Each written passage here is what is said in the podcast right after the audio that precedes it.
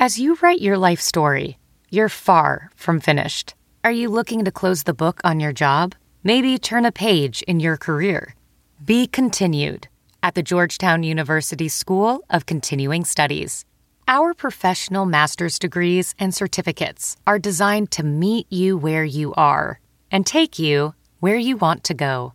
At Georgetown SCS, the learning never stops, and neither do you. Write your next chapter. Be continued at scs.georgetown.edu/podcast. How do four brothers or how do families get along? How do you work with your wife? You know, working with your kids. And it's intentional. You have to get up every morning and say, we're going to make it. And that's one thing with a larger business like we have with the farm and the cheese factory. My nephew, Andy, he's a terrific mechanic. So he works in the maintenance and the mechanic side of the business. Jordan works in the crops. Our son, Brian, he works at the cheese factory. He's a licensed cheesemaker now here in Wisconsin. Our son, Patrick, loves cows, and that's what he's good at. So you find people that have a passion for what they're good at, and that really is important, too. From the Fox 6 studios, this is Definitely Milwaukee. Conversations with the movers and shakers that put our slice of Wisconsin on the map in the worlds of entertainment, business, sports, and more. I'm Carl Deffenbaugh. This couldn't be a podcast in America's Dairyland without some focus on cheese, right? It's actually outrageous it's taken this long. We eat it, we love it, but how much do we actually know about cheese? Well, thankfully, George Crave is an expert. He's the head cheesemaker and one of four brothers behind Crave Brothers Farmstead Cheese in Waterloo. George has traveled the world studying the art and science behind the process, and now Crave Brothers makes some of the best mozzarella, curds, and more that you'll find. He shares some of the secrets behind cheese production, the best and weirdest cheeses he's ever tasted, and how they're able to power the entire farm and factory with the other product the cows produce. And it ain't milk. It's a deep dive into all things dairy with 1/4 of the Crave Brothers. Very happy to be joined by an expert in a field so many of us love, even if we don't necessarily understand it as well as he does. George Crave of Crave Brothers Farmstead Cheese joining us from Waterloo this morning. Thank you so much, sir. This is great. You're welcome, Carl. Happy to be here. We're going to get to a lot of stuff and have some fun with the cheese making process and all that you and your family have done out there in Waterloo. But I had to start with a very important question here. Just how much taste testing actually goes into being a cheesemaker? Oh, a lot. All day long, we're just testing the cheese, checking the curd, looking at pHs. We're really just big cooking is what we're doing. So all the way from the pHs of the milk to right in the vat, all the way through the amount of butterfat that we have in the milk, and all the way through to the cooking. And the mozzarella is a pasta filata, so we're always stretching it and making sure that we're getting the right melt, not too hot, not too cold, so we're not overcooking the curd also. So all day long.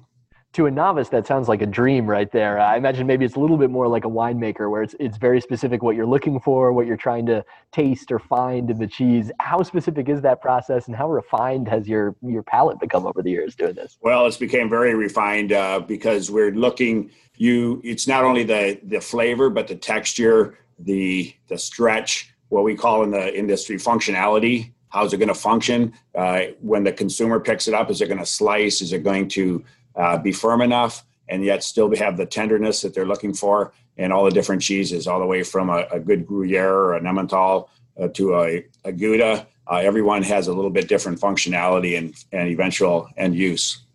Interesting. I'll get into a little bit more of the actual cheesemaking process, but wanted to start a big picture for any folks who are not familiar. Do you mind describing a little bit of the family history here? You guys have been at this for a very long time, although the cheesemaking wasn't necessarily what your brothers started with from the beginning. All right. Well, we grew up in Beloit, Wisconsin, down on the Illinois line, the Crave family. And turns out my wife, Debbie, is from Beloit also. That's where we met way back in, 1974, 75, and 4-H meeting, the old country 4-H meetings. And we met there. But my family, we grew up milking cows. I milked cows with my dad, and he sold the cows in 74. At the time, there was about 60,000 farms in the state that milked cows, and everyone had 20, 30, 40 cows. Was a very average size herd. My dad was one of those, 60,000.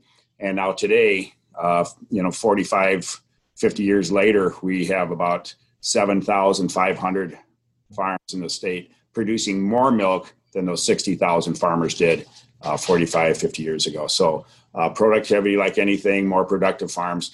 But we grew up and we didn't have a farm to really go back to, but we were fortunate to get started again on a small rented farm in 78, moved to Waterloo in 80 with 80 cows. And over the years, just adding land, either through renting or purchasing, building another barn, adding cows, building another barn, buying another farm. Today, 40 short years later, we milk about 2,200 cows and farm 3,000 acres. So very progressive, very, very much what next type of mentality in our family. And about 20 years ago, the what next was, what am I going to do for another 20 years after milking cows very intensely and having a very good herd of cows? And I like cows. I'm a good cowman, I think, but just didn't see myself doing that for another 20 years. So a lot of discussions, a lot of phone calls, we decided to build our own on-farm cheese factory, our own farmstead cheese factory. My wife, Debbie, came home from working in Madison for 20 years in marketing and for the state and the dairy farmers of Wisconsin at the time. She came home and the two of us built a cheese business almost 20 years ago. So it's been next month in February will be 19 official years that we've been making cheese. But 20 years ago, right now, we were building the cheese factory. So here we are today. We have about 45 employees. We use all of our milk from our 1,100 cows that are on this dairy. We milk on two different sites, and we have several family members involved, new family members, next generation. Our niece Beth at the cheese factory, our daughter Roseanne a little bit in the marketing. Our son Brian's a licensed cheesemaker right out in the plant today, and at the farm we have nephews, our son Patrick. Nephews Jordan, Andy, another niece Leah that helps out with the cows, and then my brother Charlie, Tom, Mark, and myself are all involved also. It's a family reunion every day, I guess, when you guys go to work. In that case, that's right. Yeah, no social distancing here. We have to get together, and that's true because we talk about essential workers. We milk cows every day. We milk cows on Christmas. We milk cows on Easter. We milk cows New Year's Eve and New Year's Day. And around the clock on two different dairies. So it takes a large team to feed cows, milk cows, grow the crops, and then pipeline the milk to the cheese factory where we make our fresh mozzarella, our mascarpone cream cheese, our queso Oaxaca braided string cheese, and then our cheese curds. That might be it right there. But what is one thing that people outside of the industry, and we'll start with the dairy farming side of it, just don't understand about the lifestyle, the work that it takes, the hours to live this life? Well, it's the only life I've known, so I don't understand what the other side is. It is total commitment. When you look out the door and you watch the weather, it means something when we watch the weather. You know, we're not worried about our golf game. We're not worried about if we have to shovel the sidewalks. We're concerned if we have to thaw water pipes or clean the drifts out of the driveway before we come to work in the morning and get the workers in and get the barns and have baby calves. It can be, I think, tonight or tomorrow night or one of these nights, it's supposed to be zero, maybe 5 below, 10 below wind chills. We have baby calves being born. Of course, they're in barns, but still it's cold. But our son, Patrick, and his staff that he works with, they have to take care of those calves, get them fed, milk the mother, feed the baby the colostrum.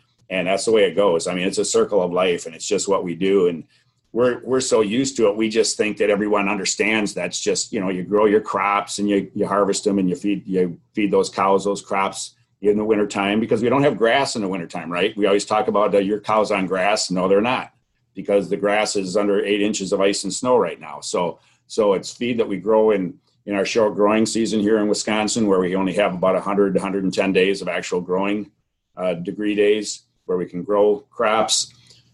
We have to make sure, hopefully we have the rain and the fertility and everything to grow the crops, to harvest them, to feed the cows all next year. Wow.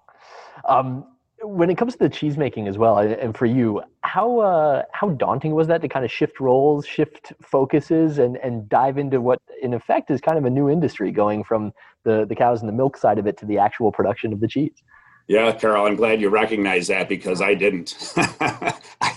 I thought, well, I have, you know, you have corn and hay, you can milk cows, you have cows, you make milk, you can make cheese, you know, it's all one, it's just what you do. And it's a huge difference, you know, just taking milk and making it a consumable product. First of all, it has to be pasteurized. There has to be equipment, lots of stainless steel equipment, developing the recipes and how we make the cheese and what cheese are we going to make?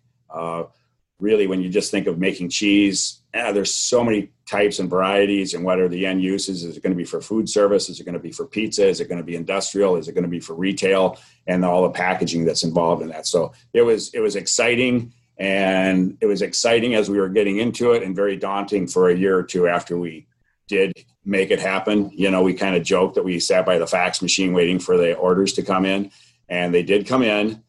Slow at first, like any business. You hear a lot of stories about businesses, you know, kind of limping along, and then you sit up and you start walking, and then you run, then you trot, and then you start running. And right now we're running really strong.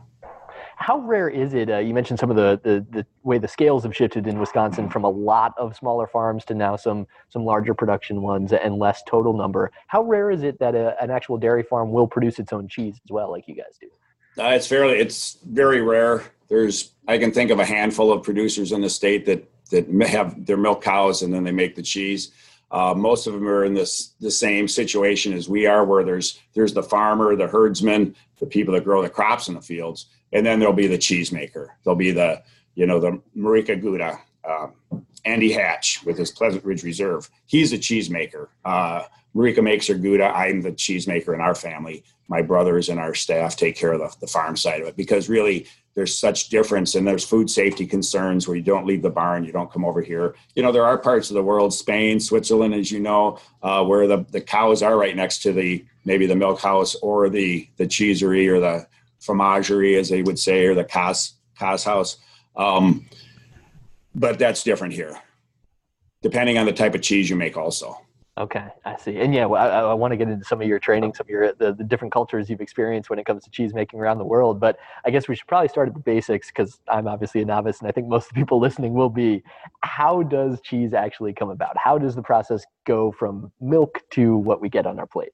Okay, so we take the milk, we milk the cows at our farm. It's right across the road, 360 feet from the cheese factory. It's milk the cows, refrigerate the milk, stored there once a day. We swing a few valves and directly pipeline it underground through a stainless steel pipe that's in a plastic culvert over to the cheese factory. And then we store it here, and then it's pasteurized.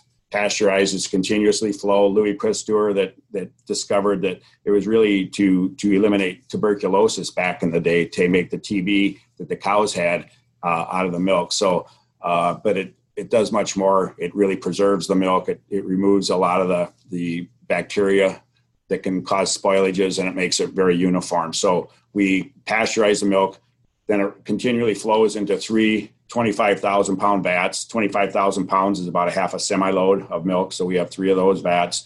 And from there, it's either acidified or you add cultures. To the cultures ferment out the lactose and make lactic acid, which lowers the pH, makes a more acidic type of a milk. And then from there, it's coagulated, where we had to run it, coagulated into a large mass of like yogurt. And after about a half an hour, it's cut into cubes, where the cubes are the curds, and the whey is the water that comes out of it. So after about a half an hour, after it's cut and stirring, the water eventually weeps out of the curd, the curds firm up, and then we bring it down onto a big draining table. It's about 35 feet long, big stainless steel table, 35 feet long, 6 feet wide, and about 2 feet deep, that holds the curds in the way. And from there, we take the curds and we cook them. In our case, we cook them and make them into the mozzarella, where it stretches, where it's very stretchy, and you can just take it and stretch it all out and almost stretch it where you can almost see through it to get it that thin, if you really have the butter fat, the pH, and the temperature right. And then from there, it's molded into the Perlini's, Bocconcini's, Ciliegini's, all the different sizes of the fresh mozzarella and the Oaxaca that we make. Interesting. There's obviously hundreds of different varieties of cheese. So at what point in the process do you start to branch off into all those different areas? How do you determine whether it turns into a cheddar or a mozzarella or anything like that? Well, the cultures, first of all, you start out knowing if you're going to make a cheddar. You have to have the cultures to develop the flavors that will eventually develop. If it's going to be an aged cheddar, a 5-year aged cheddar, you do certain things in the process in the vat and with the curds so that it will age out and not get too acidy or too mushy or soft as it ages out. So there's different steps that you make. If it's going to be a Swiss cheese, you have to cook it much longer to dry the curds out so that it's much lower moisture. Then from there, we'd go into a big press, and then it presses it. And for Swiss cheese or an Emmentaler, then it goes into a warm room, and those enzymes produce the little gas holes in the cheese that make the little eyes in the cheese. A Gruyere, relatively similar, different culture, but with a Gruyere, it's washed. The outside of the cheese has a culture added to it every couple of days for maybe a month that develop more flavor. That's called a wash rind. French cheeses are wash. A lot of the French cheeses are a wash rind. The more smelly, the bigger flavor cheeses. The mozzarella is acidified or cultured, and then provolone are cooked and stretched and molded. How did you guys settle on the main types of cheese that you guys produce there? How did you decide? Well, through a lot of the phone calls we made 20 years ago. A couple different marketers recommended either blue cheese was a growing category, feta was a growing category, and mozzarella and fresh mozzarella. Never heard of fresh mozzarella, never saw it until I really went and talked to a couple of marketers about what cheese would they be willing to sell. And I thought fresh mozzarella maybe was 2-day-old string cheese, something like that. But it turns out it's much softer, more pasta filata. The fior di latte is what the Italians call it, the flour of the milk. So you have to start with really fresh milk. And turns out our really farm fresh, very consistent milk, that very crisp, sweet flavor in our milk really works well with our fresh mozzarella. So we bring then consistency and the good protein structure of our milk really works out well with our fresh mozzarella. And I can say that because we've been very much validated through judging competitions that our cheese has stacked up with the best. Yeah, number of awards over the years, that's for sure. Yes. How touch and go is the process at different points? And I don't know if there's a story or two that comes to mind, maybe even from the early days when you're still figuring this all out, of like, okay, we're getting a little far off track here with this batch. Okay, we can rescue this one, or maybe one that was beyond saving. Yeah, now I look back and I almost shake thinking of what I didn't know and how to correct what I didn't know. And just the different food grade acids that you use, citric, acetic, lactic, types of really kind of vinegars. If you're over in Europe, they just call it a vinegar, but really it's food grade acids that you add to the milk too. And everyone has a little bit different functionality, a little bit different reaction on the milk proteins, how soft they're going to get and the flavor that it gets. So over the years I've learned and I've changed, and fortunately, we've met a lot of people from around the world that says, you should try this, you should try this type of product. You should try this temperature. You should try this type of rennet. And so those people have really been beneficial to me. Interesting. If you know a little bit, what is kind of the overall history of cheese? And then from your travels as well, what are the different cultures, different areas of the world that you've gotten to explore and learn more about their specific cheese culture? Yeah. Well, what I understand about the history of cheese, it's in a lot of the different books, and you can Google anything now, but back in the very beginning, milking the camels or the oxen, storing it in the leather bags or, leather purses, if you will, to carry it across the fields or to store it for the next day, eventually turned into kind of like a yogurt. I'm sure the first cheeses, the first dairy products was fresh milk and then a type of a yogurt, soured type of dairy product, and eventually pressing that into a cheese, a soft cheese. And of course, everything was fresh. Then, of course, when we did get the more civilized, we'd have the summer milk when the cows were out on the grass. So you'd have a big, what they'd call spring flush or the summer flush. Well, you can't drink all that milk, and you can't just make yogurt out of it. So they eventually started making it into the cheeses and pressing it. And that's how we preserve dairy products, is through 6-month, 1-year-old, 2-year-old cheese is really preserving milk. I always think about that with like wine or beer. Like, how did these early humans thousands of years ago actually figure out that this was a good thing and not like just spoiled or completely bad? I'm sure it wasn't all award winning at that time. Yeah, that's probably true. How about some of the travels that you've done around the world and trying to learn from other cheesemakers in different countries, different areas? Yeah, about the first, my wife Debbie was involved in marketing with the Department of Agriculture, and she traveled to Paris, to some food shows, promoting Wisconsin products.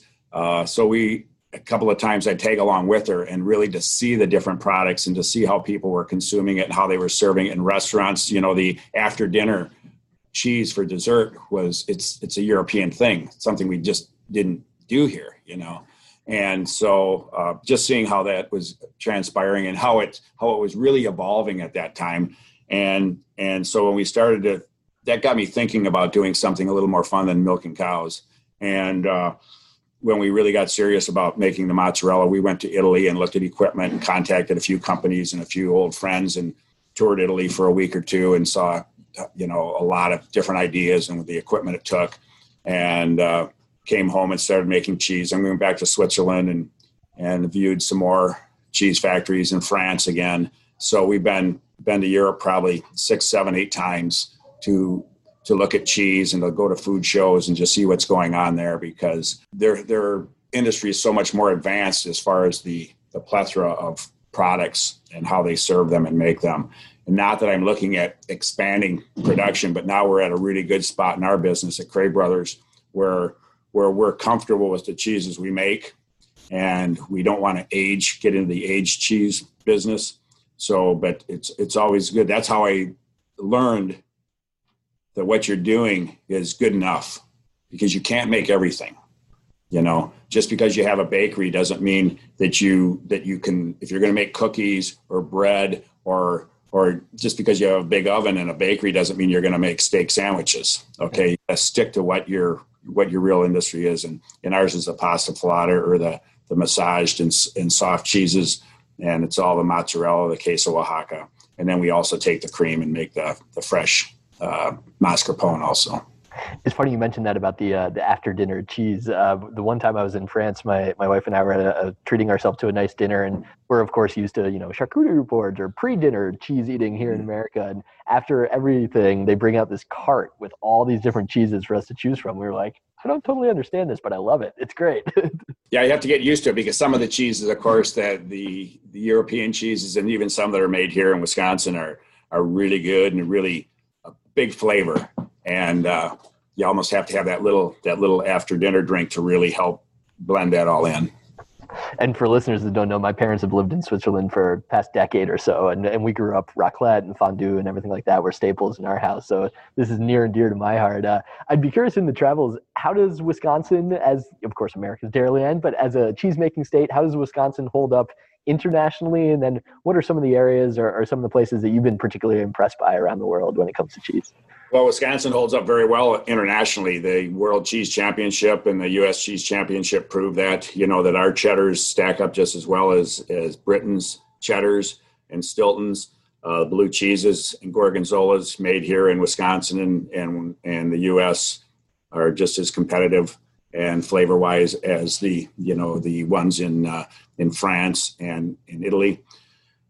The mountain cheeses that they have, that's unique. The raw milk cheeses that they make in Europe are unique, that a lot of people in the U.S. do not make for a lot of regulation reasons, because of food safety and regulation and distribution. You know, one of the best cheeses I've ever had that was so unique was a raw milk brie in France is really a spectacular cheese. At least the one I had was. But so there is a little bit of difference with the raw milk cheeses, but here in the U.S., it's totally different, where we make cheese in Wisconsin and 90% of it's exported out of the state and goes to East Coast, West Coast, has to go into distribution, sits on a truck for maybe 3-4 days before it ends up at a distribution center in New Jersey or New Bedford, Massachusetts, or Seattle. And so it has to hold up. So that's one thing that our cheeses here differ from Europe, to where the breadth of distribution and the shelf life that we have to incorporate into our manufacturing and our distribution.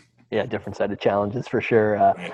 I know for you guys on the farm in general, sustainability is a really big thing. And I was reading a little bit about how you guys actually process the manure, right? That's the other product from the cows, not just the milk. Right. How has that transitioned, and how proud are you guys of what you've been able to do on that front?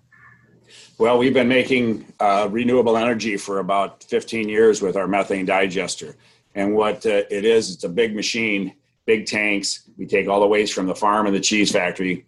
And when you feed a cow, you get the meat, milk, and manure that is left over. And so we take all that from our cows, and it goes into two large 750,000 gallon tanks that are enclosed, and it's heated, constantly heated, and the resulting one of the byproducts of that is methane gas. And the methane gas is a highly combustible natural gas that powers a huge internal combustion engine, a V12 800 horse engine that doesn't run off of gasoline, doesn't run off of diesel fuel, it runs off of methane gas. And so that large engine turns an electromagnetic generator that generates enough electricity to power the farm and the cheese factory and about 300 homes in our community. That's really cool. It's a big machine, expensive, and there's about 15, 16 in the state that are making electricity out of the methane gas. I had to imagine for you, on the one hand, maybe you're just used to the smell because you're around it all the time, but for you, who is actually the cheesemaker, the senses must be so important. Do you ever get used to that, or have you become accustomed? On the farm side, you get used to it for sure. You get used to it for sure. But methane gas has a very big, because you've taken all that gas, if you will, and concentrated it. So methane gas is very pungent, very, you even get near it and it kind of sticks to your clothes and, just the smell of it. So, but it's all contained. It's all contained and burned off through the big engine.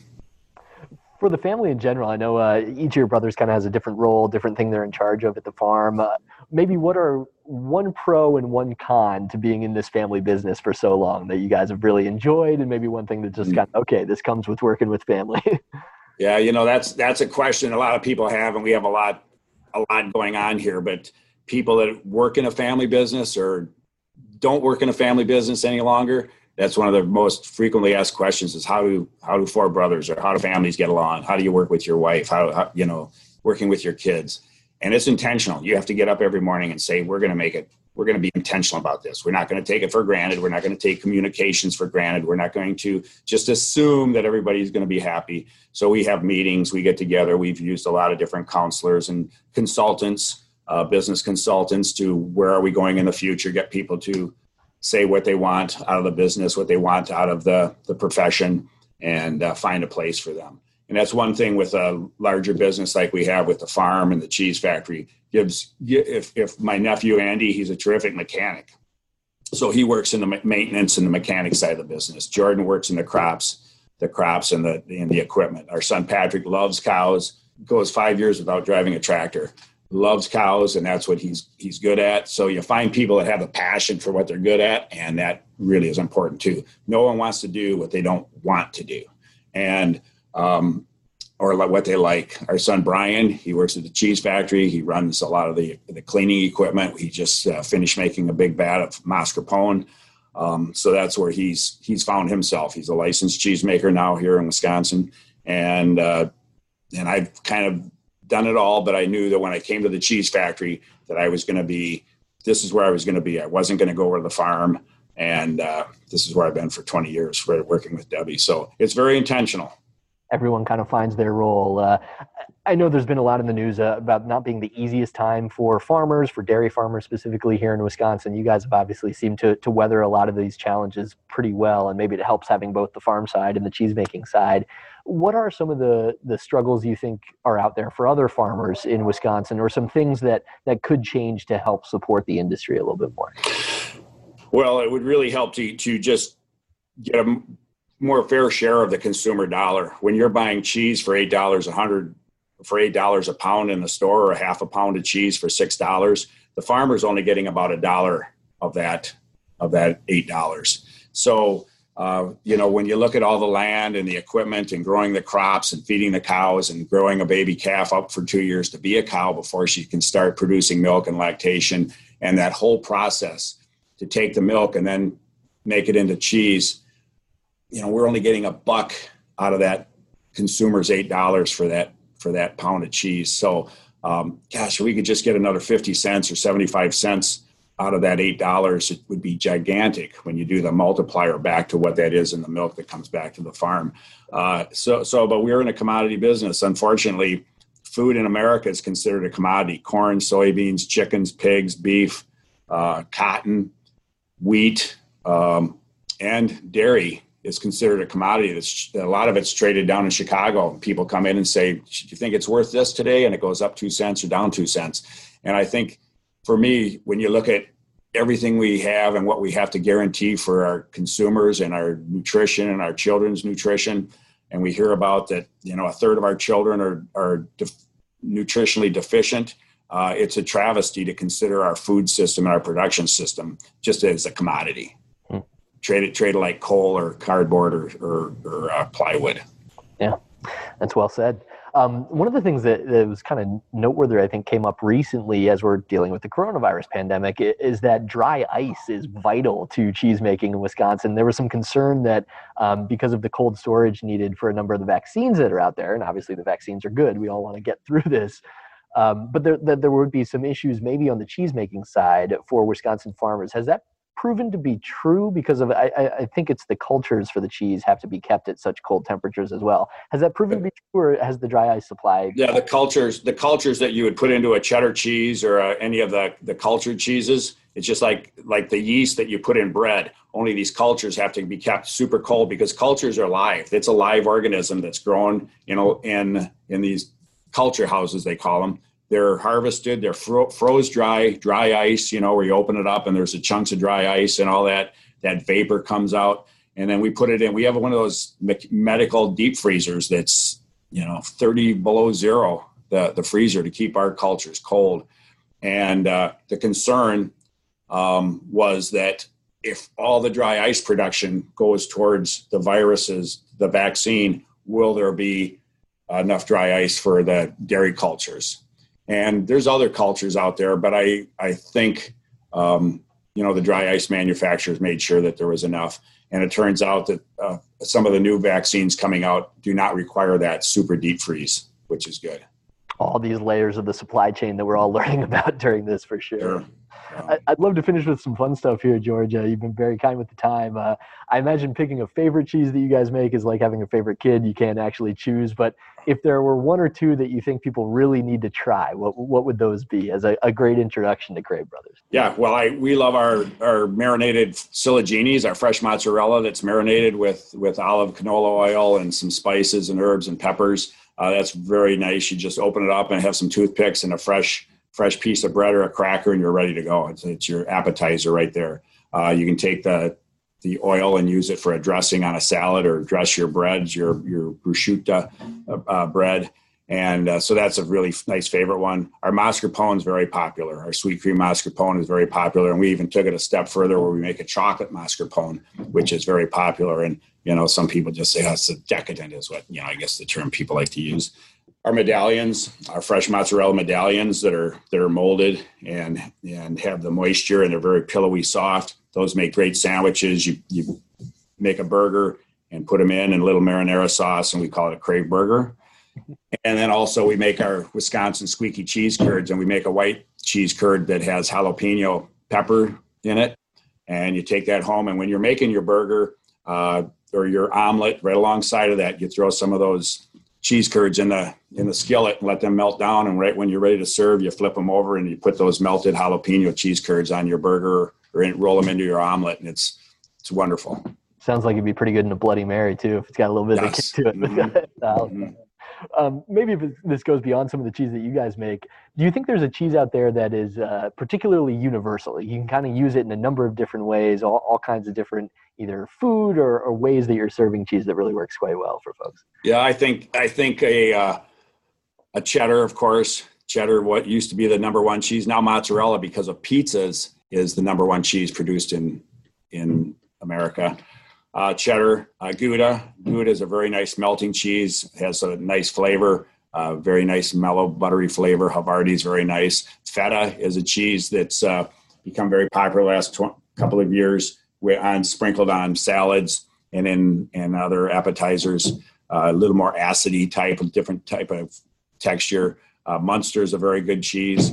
Our Munster in the U.S., of course, isn't like the French Munster that's very, very big flavored. Our Munster here, we just call it Munster, that has some nice melting properties and then makes sandwiches. Provolone is a really good cheese. If you may have a good provolone, that's a wonderful cheese to put into sandwiches or into a casserole also. with all the different travel and stuff that you've done, is there a particularly out there cheese that you've tried, a really funky or just strange, weird one, whether it was good or bad? Yeah, well, when you travel to Italy and near Naples, Italy, their mozzarella di bufala, or their buffalo mozzarella, where they milk the water buffalo, and that milk has a different flavor. It's a little more gamey. It's a little more acidy, and some people rave over it just because I'm a cow guy. I'm not that crazy over it, but there's been a few cheeses. I did spend 6 weeks in Egypt when I, back in 1988, kind of on a Peace Corps farm consulting back in my early years. And we had camel yogurt and a few of those things. And, you know, Egypt's an old culture, but they still do things kind of the old way. So that was kind of funky, if you will. Interesting. Yeah, that's really neat. How about a region either that you would recommend people travel to and visit because they're known for their cheese, or one that you have on your list that you haven't even gotten to yet, maybe? Well, I think, first of all, just travel locally. Travel around Wisconsin. You know, go to the Dairy Farmers of Wisconsin website and look up cheese factories that give tours or have on-site stores. You see them along the highways, some of the different companies that have their own little stores. And they'll put, we don't have a store at our cheese factory, but we'll have other cheesemakers, our friends that have on-site stores that will sell our cheese out of their stores. So that's very nice of them.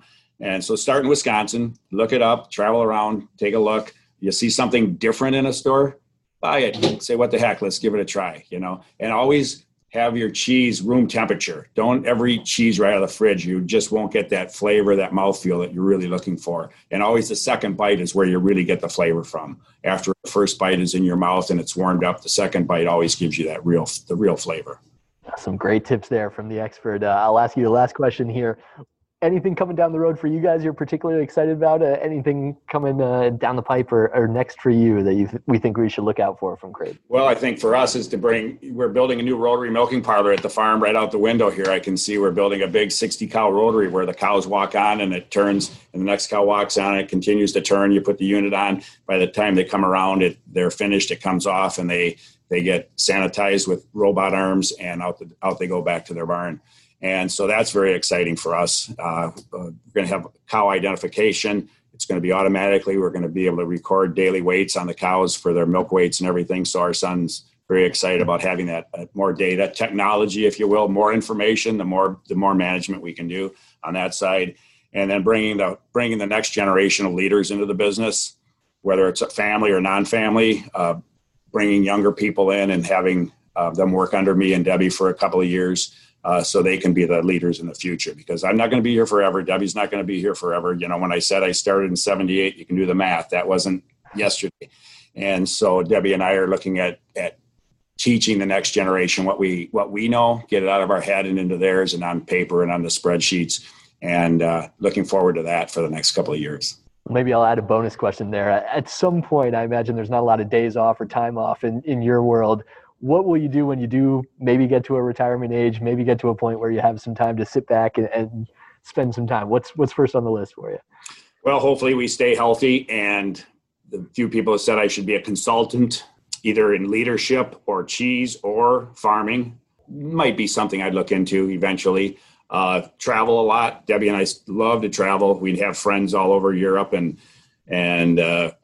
Italy, family in Italy. So we can get on a plane and people pick us up at the airport and we go right to their house. We don't have to stay in hotels or anything. So that makes it really wonderful and great experience. So we've seen behind the curtain, if you will, Italy, France, Switzerland, Egypt, Sweden, places like that are Australia, South Africa, that have been really wonderful. Nate, we are very lucky to have you a lot closer to home. We'll say that, George. Thank you very much for the time. You're welcome. Thank you once again to George Crave, and if that conversation made you hungry, you can find Crave Brothers Cheese at Whole Foods in the area, Woodman's, and even some Sendix locations as well. A big thank you as well to two people that you don't hear from but work so hard behind the scenes to make Definitely Milwaukee happen. That would be Dave Machuda and Sarah Smith. And if you're interested in more podcasts from Fox 6, there's a great one from the Fox 6 investigators called Open Record. If you are a fan, please leave a rating and review of both on any of your regular podcast platforms, and you can listen to all of our episodes from Definitely Milwaukee and Open Record anytime at fox6now.com.